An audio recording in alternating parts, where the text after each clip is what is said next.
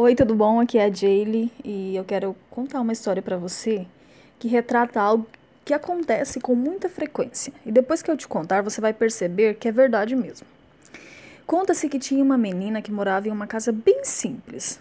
A rua dela também era simples, o bairro inteiro. Tudo muito básico mesmo. E um dia a mãe dela que costurava fez um lindo vestidinho azul para ela. E ela caprichou nos enfeites e nos detalhes. Tinha uma festinha na escola e a menina vestiu o vestido. E quando ela estava saindo para ir, né, para essa festinha, o pai dela olhou e disse para a esposa: "Poxa, nossa filha é tão linda e a nossa casa e quintal estão tão abandonados, não estão combinando." Ele olhou, estava cheio de mata, cerca velha, e ele percebeu que não estava combinando, né, com a filha dele. E ele foi lá e capinou, limpou tudo. Né? A esposa ajudou a arrumar o jardim com as plantas.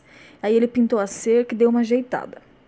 E depois disso, os vizinhos que moravam naquela rua começou a passar na frente da casa deles e viu né, a casa toda organizada, com as flores, a cerca arrumada, tudo limpo.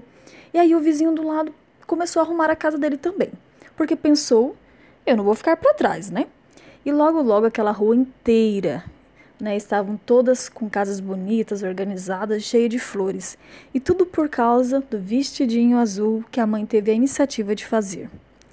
Eu percebo isso aqui em casa, sabia? Às vezes, mesmo quando a gente organiza, quando a gente organiza a casa, tudo limpo depois, eu e meu marido já tomamos mais cuidado, sabe, para manter tudo organizado e ficamos mais inspirados também para arrumar outras coisas, fazer outras coisas também.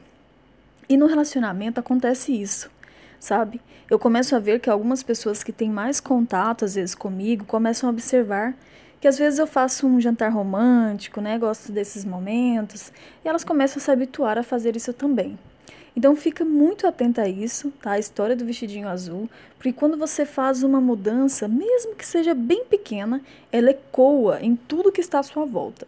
E se você quer realmente começar a fazer uma mudança aí na sua família, no seu casamento, lembra dessa história tá? Você vai perceber que é um efeito dominó, vai desencadeando a mudança em todo mundo na casa.